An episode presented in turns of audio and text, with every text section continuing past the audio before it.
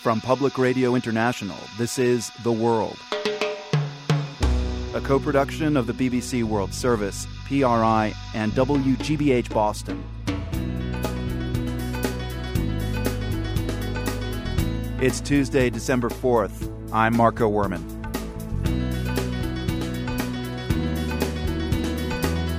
Tens of thousands of Egyptians turn out to protest against President Mohamed Morsi. The takeaway for the opposition today is going to be we prove to you, President Morsi, that we do have the numbers, that you are facing a really unified, coherent, and very, very large opposition. We'll hear the latest from Cairo, and later in the program, Amsterdam's new plan to reform troublemakers, exile them to live in shipping containers. It sounds like a reality TV show. This is real life in the Netherlands. PRI's The World is supported by Medtronic, demonstrating commitment to global economic, social, and environmental stewardship. Learn more in the 2012 Medtronic Corporate Citizenship Report, online at medtronic.com. I'm Marco Werman. This is The World. They are angry in downtown Cairo. Today, tens of thousands of protesters clashed with police near Egypt's presidential palace. And they shouted at the man inside that palace in a scene reminiscent of the Egyptian revolution last year. The demonstrators in Cairo now are against the new Islamist president, Mohamed Morsi, and his allies.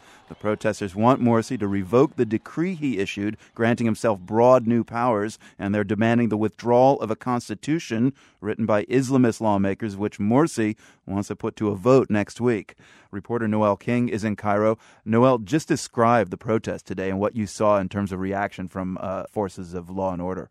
Well, the numbers outside of the presidential palace in the Heliopolis neighborhood remain in the tens of thousands and possibly even in the hundreds of thousands. It's really difficult to tell without getting an aerial view, but the aerial views that we've seen suggest that these numbers really are extraordinary. Now, we've seen a pullback of some of the clashes that we saw a little bit earlier. What seems to have happened is that a group of protesters broke through the police line, and the police responded, or the authorities responded, by firing tear gas at them. That led to about uh, two dozen injuries. But in the meantime, what seems to have happened is the police understood that they weren't really going to win this fight. They've pulled back, and at the moment, everything seems to be peaceful. Right. We heard some of that tear gas uh, just a moment ago and some of the sound effects from the protests. Now, this uh, protest today, part of this protest happened right in front of the presidential palace, as we said, like a uh, scene from the 2011 uprising. But this time they're angry at Morsi, not Mubarak, obviously. That's right. And you know, the opposition, the, the thing that they really needed to prove today with their opposition to Morsi was that they had the numbers. Remember, this is an opposition that's been really fractured since the revolution that overthrew Hosni Mubarak.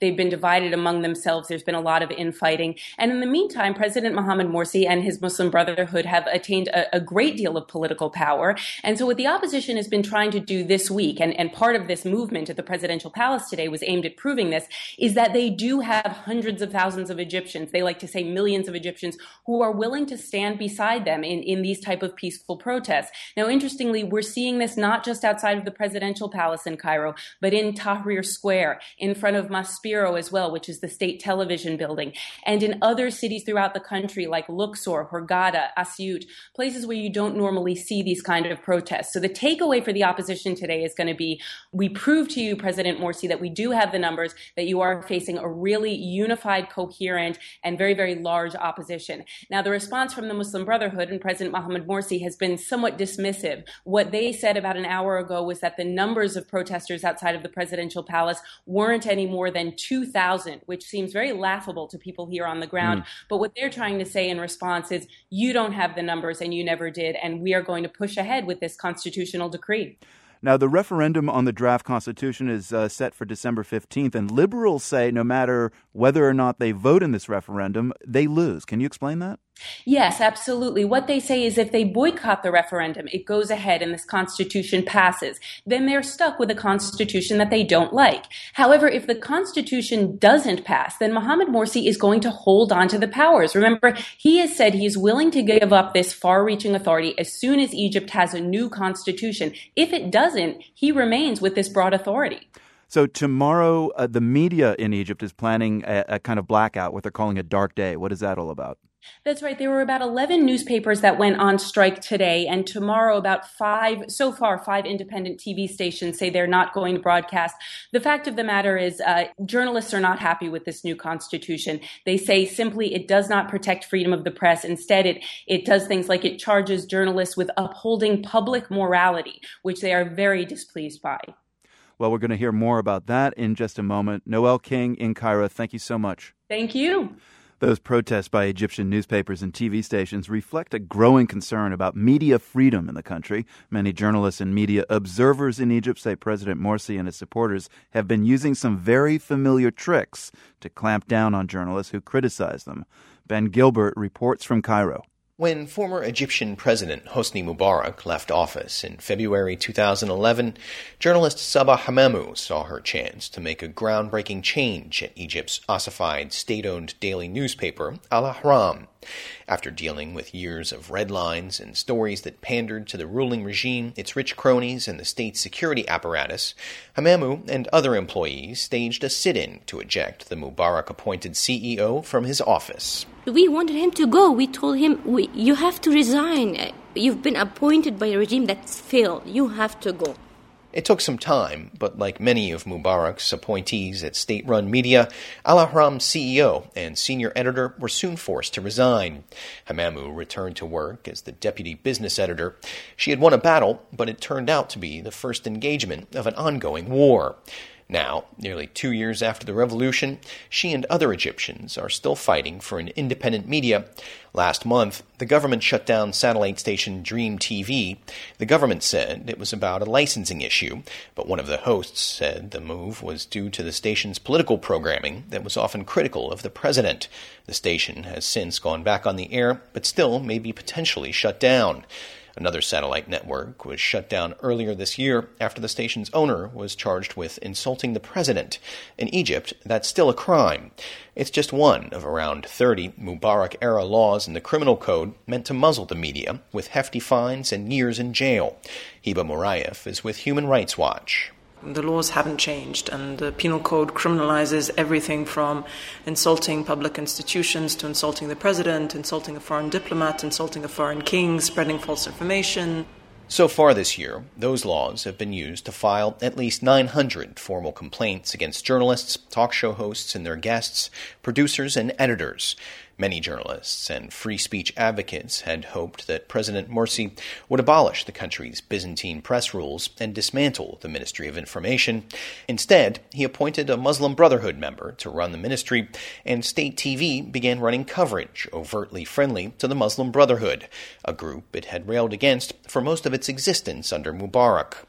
Elijah Zarwan of the European Council on Foreign Relations says overall, state media's coverage is more balanced than under Mubarak, but it still favors the power in charge, as evidenced by the recent coverage of anti Morsi protests in Tahrir Square and around Egypt.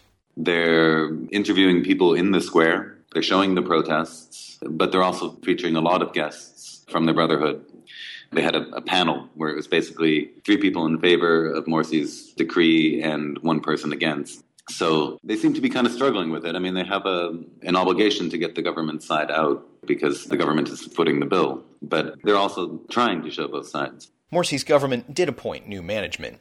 Sabah Hamamou's new boss at Al Ahram was one of the more curious picks, a journalist better known for using his columns to attack the protesters in Tahrir Square during the 2011 uprising than for supporting institutional reform. Hamamou says she's worried about the future of Egypt's media. Others share her concern, including Egyptian journalist and editor Rania Al Malky there's this fear that it's going to be a return to how it was before, with the people in power controlling the message and framing the messages that are coming out of the national press. Malky says the problem isn't just the Muslim Brotherhood's desire to control the message, though that's true. She says after decades of dictatorship, Egyptian journalists working for state media don't think of themselves as government watchdogs, but as government employees. They think of themselves not as national media, but as the media for the ruling party, you know, the voice of the government. Malky would like to see Egypt's Ministry of Information replaced with a non political independent media regulator like the BBC. Many journalists and other free speech advocates worry that's a long shot, but there is a glimmer of hope. Post revolutionary Egypt has seen an explosion of new independent media outlets, and some of the fear that used to keep journalists and non journalists silent has fallen away. For the world, I'm Ben Gilbert, Cairo, Egypt. News from Syria now. NATO today approved the deployment of Patriot anti missile batteries along Turkey's border with Syria. NATO foreign ministers approved the move after meeting with their Russian counterpart. Russia had opposed the Patriot deployment, but today the Russians said they would not interfere with Turkey's right to defend itself from the civil war on the other side of the border. The Russian comment could signal a move away from their support of the embattled Syrian president, Bashar al Assad. But even if Assad's support wanes, the conflict in Syria is likely to go on for a while, says Andrew Tabler. He's a fellow at the Washington Institute for Near East Policy. I would suspect that even if President Assad would go, elements of his regime would hold on over part of the country where the Alawite minority from which the Assad regime hails is based, and that's on the Syrian coast. Mm. So uh, we're far from out of this. What are Assad's options at this point? I mean, he'll probably try to hang on. That's what we've seen so far. But then what? I think that now they're going to have a plan B where they try and protect the core of the regime from um, revenge attacks. You know, everything from people having their heads chopped off to simply being imprisoned or, or executed. And it'll be interesting to see what areas of the country they're able to secure when the regime begins to give way in the north and the east, where the, most of the action and the fighting is taking place now. So, how would you characterize Russia's seeming dedication up to this point uh, to Assad? Is it kind of slipping away? I think they are prepared for the fact that Assad is not going to be ruling over the entire country. I think they know that. They're going to try and shore up their interests in Syria. And I think those will be primarily with the regime. I don't think that they will be uh, with the opposition. The opposition despises Russia. I think they see them as complicit in the um, murder of well over 45,000 Syrians. But ironically, the Syrian opposition also holds the Obama administration responsible for standing by while it was abused and brutalized. So the United States isn't going to have many allies in a post-Assad Syria either. Yeah, I was going to ask you. I mean, with the situation deteriorating so rapidly in Syria, where does this leave Washington? In a very difficult spot. Um, the idea was that, well, if we didn't arm the rebels, that somehow the sophisticated weapons would stay out of their hands. Instead, the rebels overran the weapons caches of the regime, and now those more advanced weapons are in the hands of extremists. And they've been increasingly showing up for the last uh, two weeks on um, on videos, and they openly taunt the Obama administration that they're going to set up their own no-fly zone, that they don't need America's help, and that they're very angry. And um, a number of them out of Idlib province have actually been calling for an Islamic State. So not uh, not a victory for the Obama administration.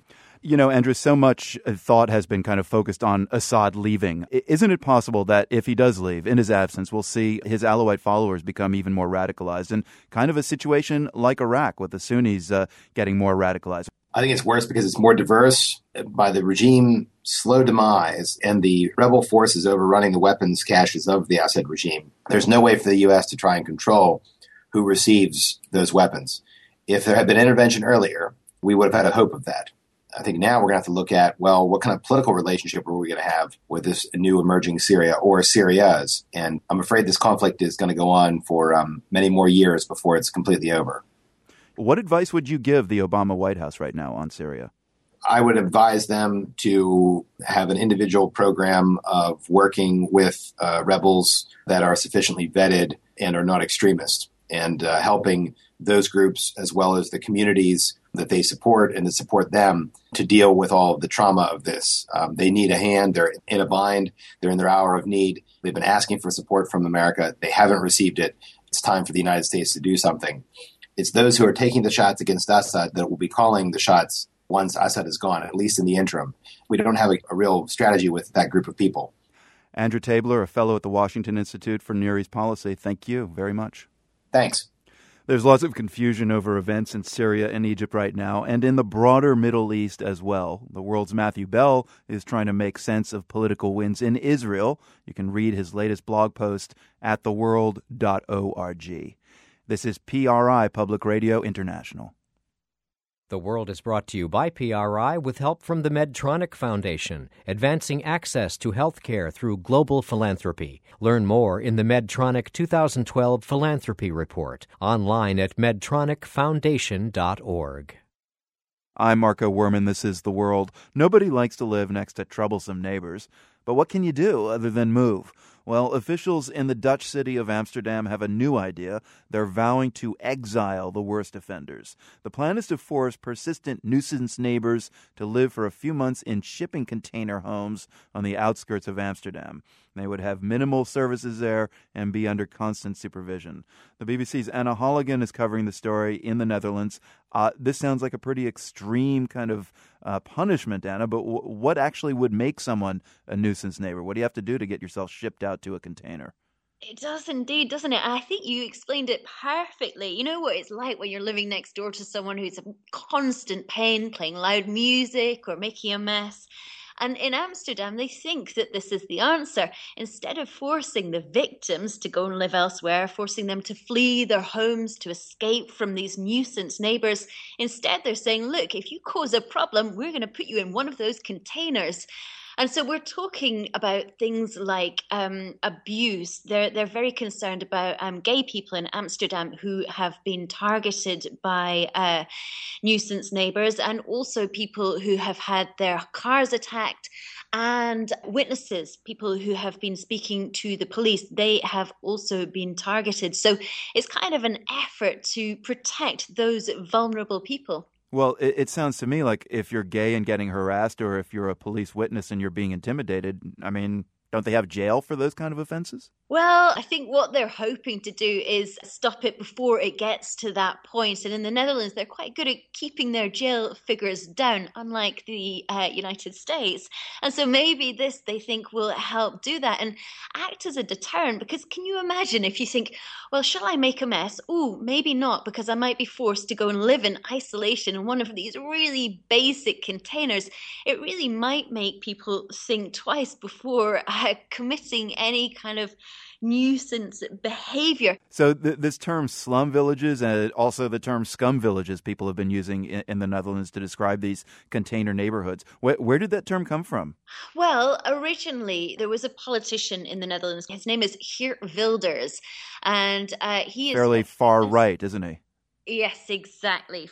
And he had talked about having these areas where bad people should be sent, kept in isolation, monitored by uh, social services and the police. And they might not even be allowed to go back if they don't change their behavior. So we're talking initially about a six month period where these people would be put in these isolation containers. It sounds like a reality TV show, doesn't it? Does, it? Yeah. this is real life in the Netherlands. You know, Anna, I mean, Amsterdam has such a reputation for being a liberal city, and this idea of sticking, uh, you know, noise offenders, if you will, uh, and worse, into containers just sounds so medieval. Uh, what's been the reaction from uh, Amsterdammers? From what I've seen, from what I've read, I think actually a lot of people think this is a pretty good idea. I think if you are a liberal, it feels a bit uncomfortable thinking about whether people who cause a mess are, are going to be put in these places. And as the council actually themselves said, they don't want to create these hotbeds of troublemakers, the troublemaking territories as they could become known. They're going to be spread out. They're going to have them in different places um, and with the aim of rehabilitating these people. You know, the, the other thing that strikes me is that, you know, if you're liberal and you don't have a lot of money, there's a possibility you may already be living in a container because it's actually a, a popular form of recycling and getting your own housing. Yeah, I, I, think the connotations that that would go with this if you were forced to go and live in a container, and you're right, there's not the same as free choice, is it? No, exactly. The thing in the Netherlands, they've got this um, quite successful policy, really, of um, putting people who don't have much money in homes um, run by the council to keep um, squatters out. So that's been quite successful. And I said to somebody recently, talking about um, some benefits, well, what about the people who don't have jobs? This was a, a, a member of the government. He said, we don't have poor people in the Netherlands. uh, so there's this kind of understanding that the, it's a very well off society. The country still has a AAA credit rating, which is so rare and um, so so uh, coveted these days. So things aren't bad here, and I think maybe this is just part of a plan to try to keep it that way. I suspect, uh, Anna, you're going to try and keep your uh, stereo volume uh, relatively modest levels here hereafter? delivering cake to all of my neighbors tonight, I tell you. the BBC's Anna Holligan speaking with us from the Netherlands. Thank you so much. Thank you. So, right now, you might be listening to my voice coming through your car stereo or maybe your computer or smartphone, but you're almost certainly not recording this program on a cassette, aiming to listen later. The cassette tape has basically taken its place alongside the eight track tape and essentially vanished into the audio abyss. Almost. In Britain, there's one group that still relies on the trusty cassette the police. Here's the world's Andrea Crossan. It could be called a technology dinosaur. The audio cassette tape. They sound like this tinny, scratchy, echoey. But in the UK, if you're being interviewed by the police, they record the conversation, and this is the technology they use. We still use cassette tapes in the rural stations where we interview people who aren't under arrest but are suspected of an offence. Police Inspector Richard Gubbins is with the Suffolk County Constabulary. Police in the UK use millions of the little plastic cassettes every year and then store them as evidence. Inspector Gubbins says that the cassette system is cheap and reliable. It's tried and tested technology um, and is fully compliant with the laws of evidence. The tapes are sealed in the presence of the suspect, so uh, there's full integrity of evidence for later presentation before the courts if needed. Gubbins says that in the main custody centres, they do have state of the art DVD based video technology, and they will eventually phase out cassette tapes. So, in this digital age, is there any love left for the cassette? Conor McNicholas is a journalist and former editor for the British music magazine NME. He's still a fan. Cassettes are wonderful things. Uh, they're kind of wonderful in retrospect. They were always slightly the poor cousin uh, of records, you know, proper vinyl. Vinyl was there for people who were music experts. Cassettes were owned by people who just wanted to consume pop music. So, how about all those blank tapes the police will be left with after they go digital? Well, there's always the mixtape. Putting together a good mixtape for a prospective boyfriend or girlfriend was absolutely the way to uh, to get into their affections, without a doubt. For the world, I'm Andrea Crossan. Trying to find the perfect match between pretentious and pop. Some crappy artwork that took way, way too long to draw. Handwritten track listing restarted every time the pen smudge. Encoded title doesn't give away as much as it should. It started with a mix.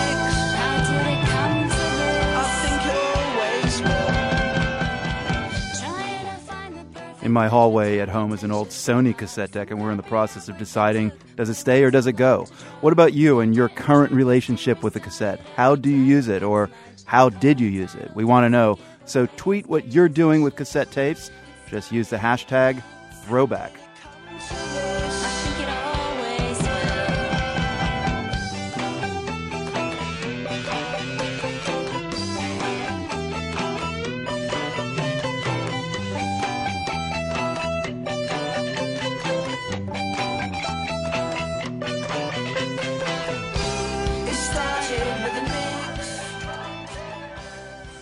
Is PRI, Public Radio International.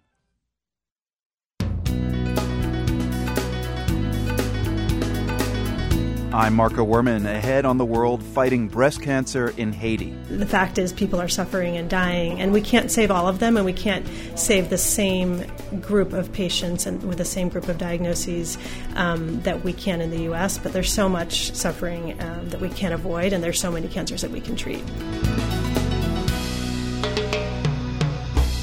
PRI's The World is supported by Medtronic, demonstrating commitment to global economic, social, and environmental stewardship. Learn more in the 2012 Medtronic Corporate Citizenship Report, online at medtronic.com. I'm Marco Werman, and this is The World, a co production of the BBC World Service, PRI, and WGBH Boston. The incidence of cancer around the globe is expected to increase 75% by 2030, and most of that increase will occur in developing countries. This week on The World, we're looking at the challenge of fighting cancer in low income countries, where the disease often gets little attention. Many people, even doctors, think that cancer is too expensive to treat in the world's impoverished lands. But an American charity argues that's not the case, and it's taking on breast cancer against long odds. Joanne Silberner reports from Haiti.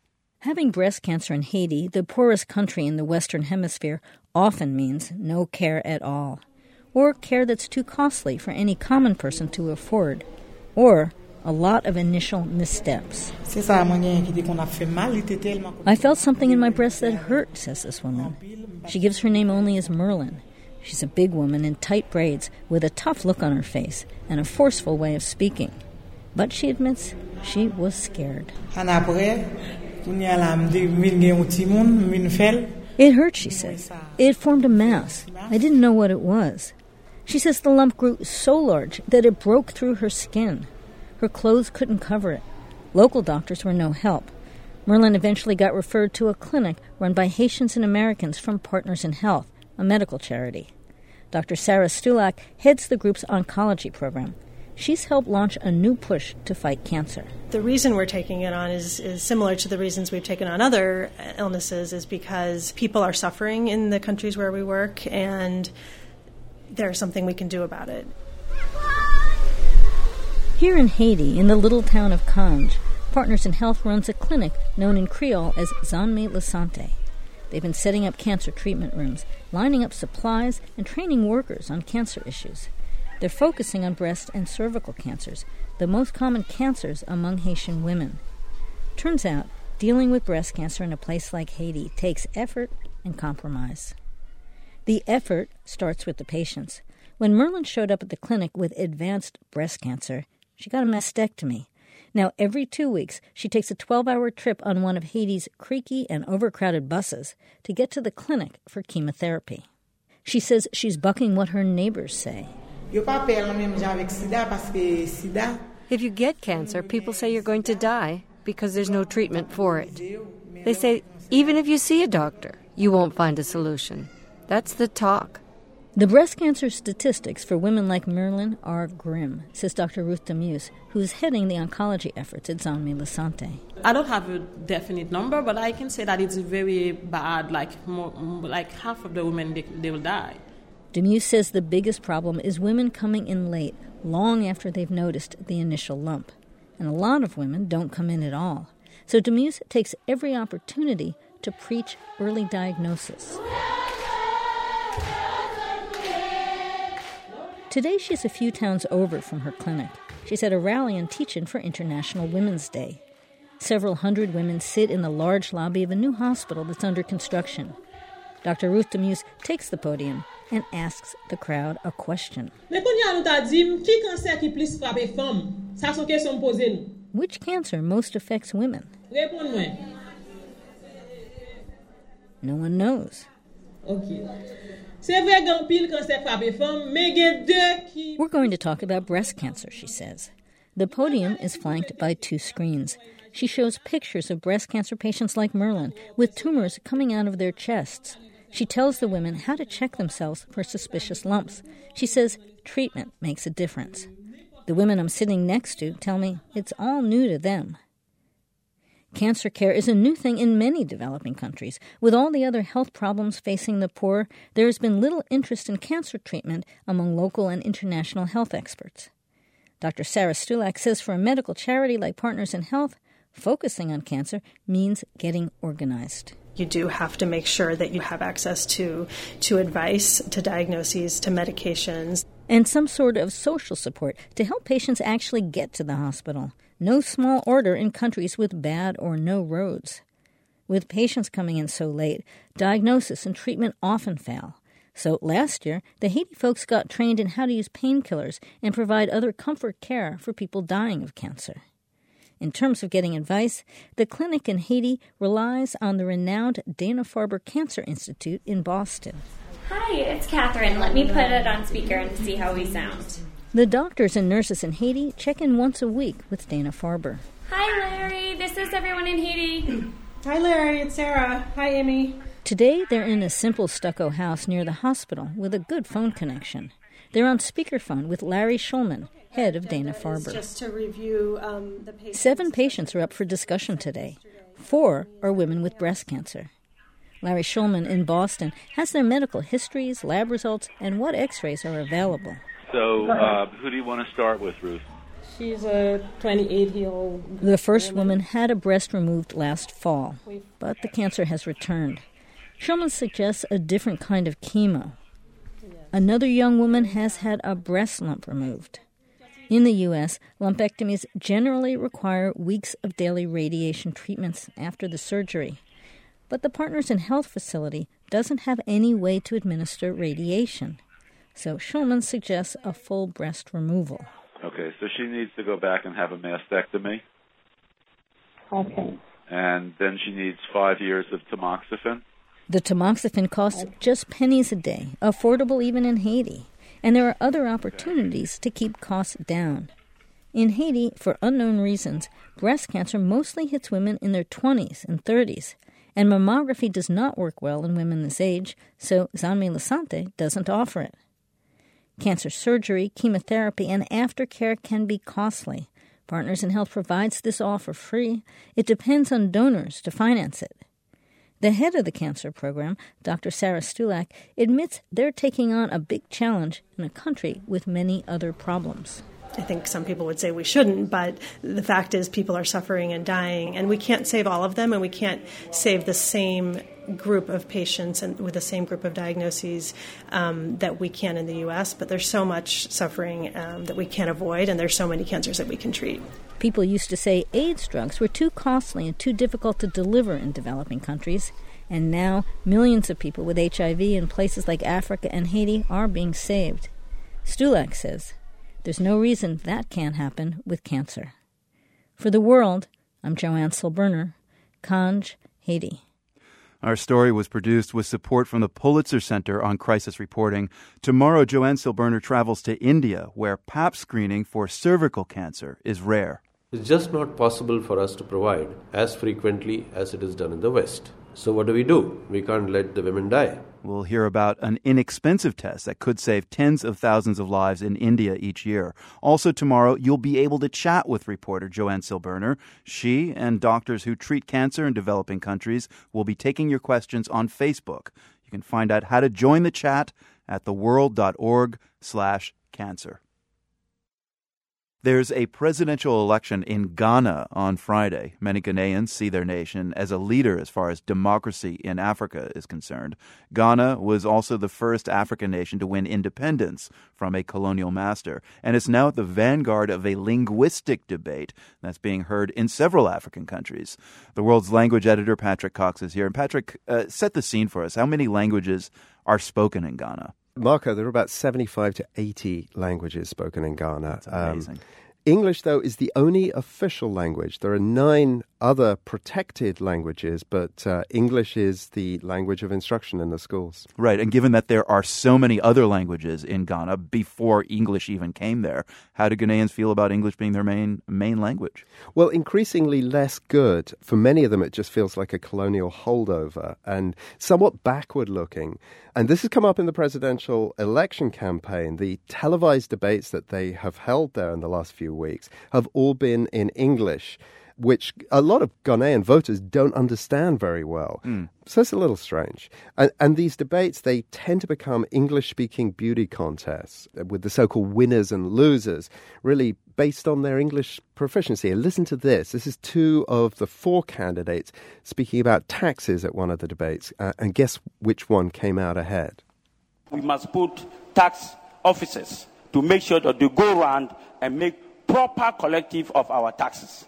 We even help to give tax holidays to major, major companies who are supposed to be paying tax. I think that 55 years after independence, it should be possible for the Ghanaian economy to run itself on its own money without being dependent and beholden to foreign donors and foreign nations. Well, if I had to guess, I'd say it was a second guy who won based on kind of proper English, but uh, that, that's only if you're upwardly mobile Ghanaian. If you're downwardly mobile, you'll probably like this, the first guy who was a little kind of coarser.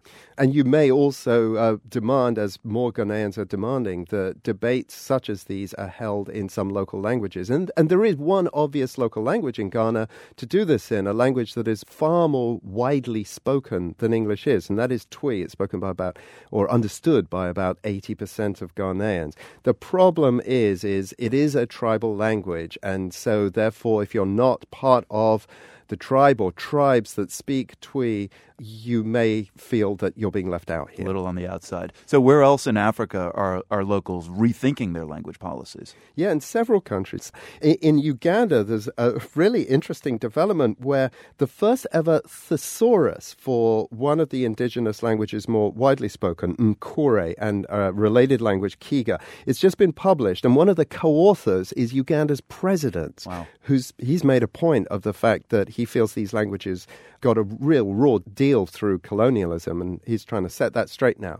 And then there's the French speaking part of Africa, Right. which, Marco, you know a lot better than I do. Right. Well, I spent three years in, in Togo, and uh, there it's a French speaking country. It's next door to Ghana, interestingly, so it has that same multicultural patchwork 40 languages plus many more uh, dialects, but French is the official language. And there is, like in Ghana with Twi, there is kind of a a local language that serves as almost a market language that everybody speaks called Mina. But I, I get a sense that you know French because it's this colonial master, and French is a very can be a very intolerant language uh, if you're not a native speaker. People are starting to reject it. They they feel much more strongly like we can build everything around Mina, and we'll throw in the the odd French word if we need it. And you're seeing that in other French speaking countries too in Africa. In Rwanda in 2009, decided to change the language of instruction in schools from French to English. That hasn't been going that well because they don't have enough English speaking teachers. Uh, so they've had to phase it in a little bit uh, more slowly than they, they hoped they were going to do. But that hasn't put off Gabon, another francophone country, from announcing that it is considering doing something similar. So does this mean, Patrick? What's your take? I mean, does it mean that uh, French is in more trouble than English in Africa? It may well be because English is the global language after all, and it holds that attraction above and beyond any kind of colonial baggage that it may have. French, uh, you just get the feeling that it, it's somewhat receding in its appeal. Hmm. Well, as the Togolese would say, au nom de Dieu, c'est grave, ces problèmes-là. Um, the world's language editor, Patrick Cox. You can hear more on Africa and languages in the latest World in Words podcast. Also, in the same podcast, Patrick, Yeah, we talk about food idioms in various countries. Swedish is very good in that department. And we also consider a linguistically challenged bank robbery. Hmm, very intriguing. All right, check it out at theworld.org.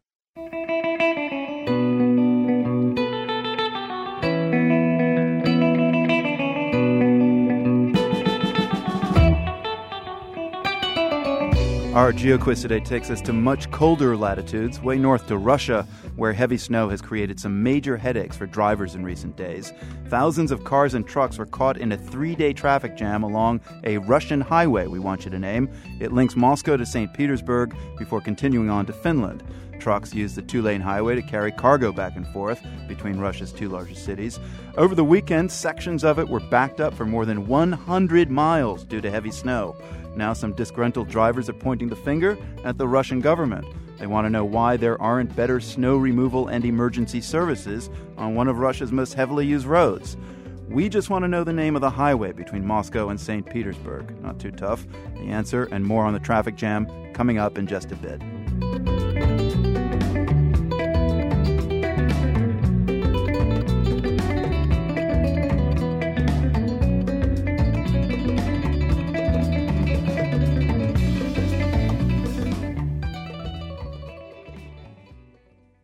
Quick note now before the break. You know the scene at the end of Charlotte's Web where the spider hero dies?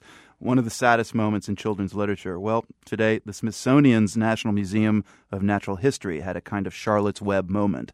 They announced that celebrity spider Nefertiti has died. Nefertiti was a spidernaut. Last July, NASA sent her to the International Space Station. She was part of an online video contest. An 18 year old Egyptian student came up with the idea to send her into space. Nefertiti lived at the space station for a 100 days, proving that her species was able to adapt to the effects of weightlessness and still be able to capture prey. You can see Nefertiti in action at theworld.org. The spider landed back on Earth in October and spent her final days at the Smithsonian. This morning, before the museum doors opened, a member of the staff discovered that Neffy, as she became known, had died of natural causes. She was 10 months old, only two months shy of the average lifespan of spiders like her. On its Facebook page, the Smithsonian said Neffy was a special animal that inspired so many imaginations. Neffy was not the first spider naut, by the way. Arabella and Anita, who both spun webs in space, died at the first American space station, Skylab, back in 1973. This is PRI. I'm Marco Werman. This is The World. For today's Geo Quiz, we're looking for the name of a Russian highway. That's been a driving nightmare of the past few days. It was all snarled up with traffic. As many as a thousand trucks and cars were backed up due to heavy snow that's been falling over parts of Russia. AFP reporter Maria Antonova is in Moscow. So, one TV announcer said, Maria, that Moscow is one step away from a complete transportation paralysis. What exactly is going on? Yes, that was the top news today. Um, that was uh, a reporter on Channel One, the most popular channel in Russia. And um, in Moscow, basically, there was a lot of snowfall over, overnight. And uh, as always, that catches uh, services by surprise, all sorts of road services. Uh, and people who drive to work, they had to spend a very long time sitting behind the wheel. But describe what you've seen that makes this seem so bad. I mean, I've heard that you know there are food trucks going out on the highway to feed people because they've been stuck well, for so there's long. actually kind of the hot spot. Actually, the highway M10. It's not in Moscow. It's a highway between Moscow and St. Petersburg, and uh, about halfway through, there's a, a city called Tver, which is where people were stuck in traffic for. Some of them were in traffic for about 40 hours. Saturday was the worst day, kind of for for them, and the the traffic jam was about 120 miles long. So uh, that was a, a big catastrophe, and they're saying right now that it's much better. I mean, I can't testify to that because I'm in Moscow, but all kinds of volunteer groups kind of helping out the truck drivers stuck in the forest and right now there are still some some jams along the way but i mean they're not nearly as bad as they were two days ago but people are kind of designing T-shirts right now that say "I was there in the M10 traffic jam." so it's quite a kind of a cultural phenomenon by now. Right, and that seven to eight hour drive from Moscow to St. Petersburg happens along the M10 highway. That is the answer to our geo quiz. What about the road itself, Maria? How is it able to handle winter weather? I would think that it's pretty uh, robust. That's one of the big criticisms right now is because uh, it goes through this Tver region is covered with forest and there's not very many villages along the way. Uh, so a lot of the time people are sitting in the forest. Basically, there are no facilities at all. No place to buy food. There's, you know, nothing there basically. People ran out of gas, ran out of battery power in their phones. They were completely stranded. So right now, I mean, even I think um, the prime minister yesterday said that we need to improve infrastructure, especially on key routes such as this one. These are still the early days of winter, and it, it sounds like the, the first big snowfall tends to throw Russians for a loop. But uh, when it comes to these cold, snowy winters, is there a distinctly Russian cultural attitude? Oh, I think definitely. I mean, snow is really nice. I think it's quite beautiful, especially in Moscow, which um, you know turns to dirt and slush rather quickly. So when you have snowfall covering all of that, most people they don't have to drive anywhere, they actually enjoy it very much. They go out, um, they you know walk with their kids, and the kids play, and you know it's just like everywhere. Everyone loves snow unless you're trying to get somewhere. right. When is more snow expected in Moscow? The forecast I checked today said uh, no snow for the next couple of days, and then it's going to snow again Friday and several days in a row. So right, and then every day after that for that. until April. well, we'll see.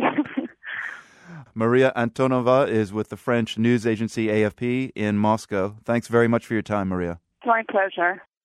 Let's end the program today with an album of, well, we'll call it Brazilian music, and you'll understand my hesitation in a moment in calling it Brazilian.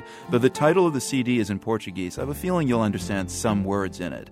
It's called Músicas e Palavras dos Bee Gees. Here's a taste. Lembro bem daqueles dias que reinava alegria e tudo era perfeito como poesia.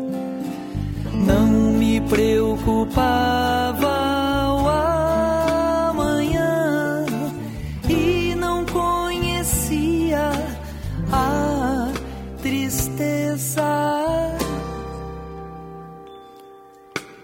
Como emendar um coração quebrado? Como fazer a chuva não molhar? If it wasn't the words, I'm sure you got that tune by the chorus. Como emendar um coração in Portuguese. How do you mend a broken heart? One of the canon of the Gibb brothers from Australia. They're better known as the Bee Gees. The singer here is Brazilian Ana Gazola, and her new CD is titled, as I said, Músicas y Palavras dos Bee Gees, music and words of the Bee Gees. So, uh, Ana, why, why do this? Why translate Bee songs into Portuguese? Well, you know, the Bee Gees they were so huge in Brazil. People from my generation, we used to listen to Gees all the time. And uh, basically, we loved the songs, but we didn't understand because, you know, we don't speak English in Brazil. Mm. So we, we, we got the feeling of the music, but we really didn't understand what the words, the meaning. So I think the the fact that now people can hear the songs that they love and understand what that was all about is such a, a wonderful thing. So you talk about the feeling of the Bee Gees and that people in Brazil really like that feeling. Connect the feeling in their music to what Brazilians feel. I mean, what is that connection? Well, I think that those songs that we chose for this album, they're all romantic songs. And, you know, romantic feeling and love feeling, they really don't have a language. You just feel it. Uh, it's the music, is the. It's just romantic. Now, you live in Los Angeles these days, Ana. Do you think songs from the 70s actually work 40 years later in Portuguese? I mean, have, have you heard from Brazil whether this album is popular there? I think they do work because first they are big hits and beautiful songs. And um, our album is very acoustic very modern in some way. Mm. and the way i'm singing them is is actually the opposite way that the Bee Gees did because they had like so much orchestra and synthesizers. And we we have done this in a very simple way more acoustic and more about the voice teus olhos no sol da manhã. Sinto teu toque nas gotas da chuva. Se estou longe de você, não sei viver. Nada tem graça, nada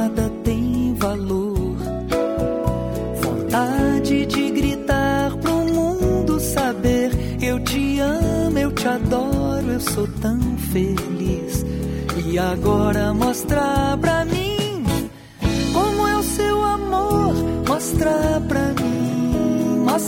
Ana Gazola singing from her album Músicas y Palabras dos Bee Gees. Watch the video and read about my Saturday night fever moment, the night I got into Studio 54 at theworld.org.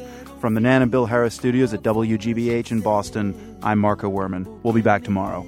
The World is a co production of the BBC World Service, PRI, and WGBH, supported in part by the Rita Allen Foundation, investing in transformative ideas in their earliest stages to leverage their growth and promote breakthrough solutions to significant problems. Online at ritaallen.org. By the Henry Luce Foundation for increased understanding of East and Southeast Asia, and by the WGBH Fund for Environmental Reporting, whose donors include the Grantham Foundation for the Protection of the Environment, supporting a cooperative approach to solving our critical environmental problems while we still can, and the Kendeda Fund, furthering the values that contribute to a healthy planet. PRI, Public Radio International.